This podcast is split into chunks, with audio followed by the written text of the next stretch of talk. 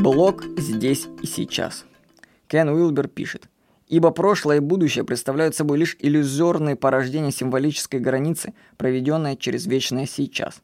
Границы, которая раскалывает вечность на вчера и завтра, на до и после, на прошлое время и время будущее.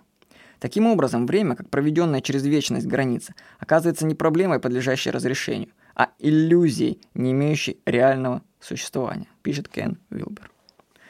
Трансперсональные психологи, как и ученые, занимающиеся квантовой физикой, говорят, что прошлого и будущего на самом деле нет.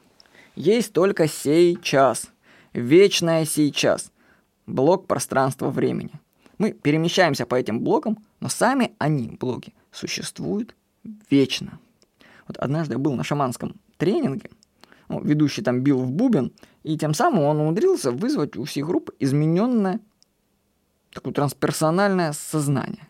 И вот мне в этот момент увидели шаманы всех времен и народов. Ну так представились, не картинками, но представились как. И вот представилось, что они находятся в своих блоках пространства-времени и общаются друг с другом с помощью звуков бубна. То есть они все находятся в моменте здесь сейчас, в моменте сейчас. Но они как бы в разных комнатах вот этих в блоках расположены, а когда они входят в такое состояние, они сразу объединяются со всеми прошлыми, будущими шаманами, которые все стучат в бубен. Вот такое почему-то такая вот связь проскочила, что каждый находится в своей ячейке пространства-времени. Время не уходит в прошлое. Сейчас существует всегда. Раз это так, то ну, не стоит сожалеть о прошлом и будущем. Вот представьте, что вы смотрите на своего ребенка. Вы знаете, что он вырастет, и с ним многое что произойдет в будущем. И вам кажется, что этот момент, который сейчас уйдет. Но это не так. Этот момент сохранится и будет существовать вечно в своем блоке пространства-времени.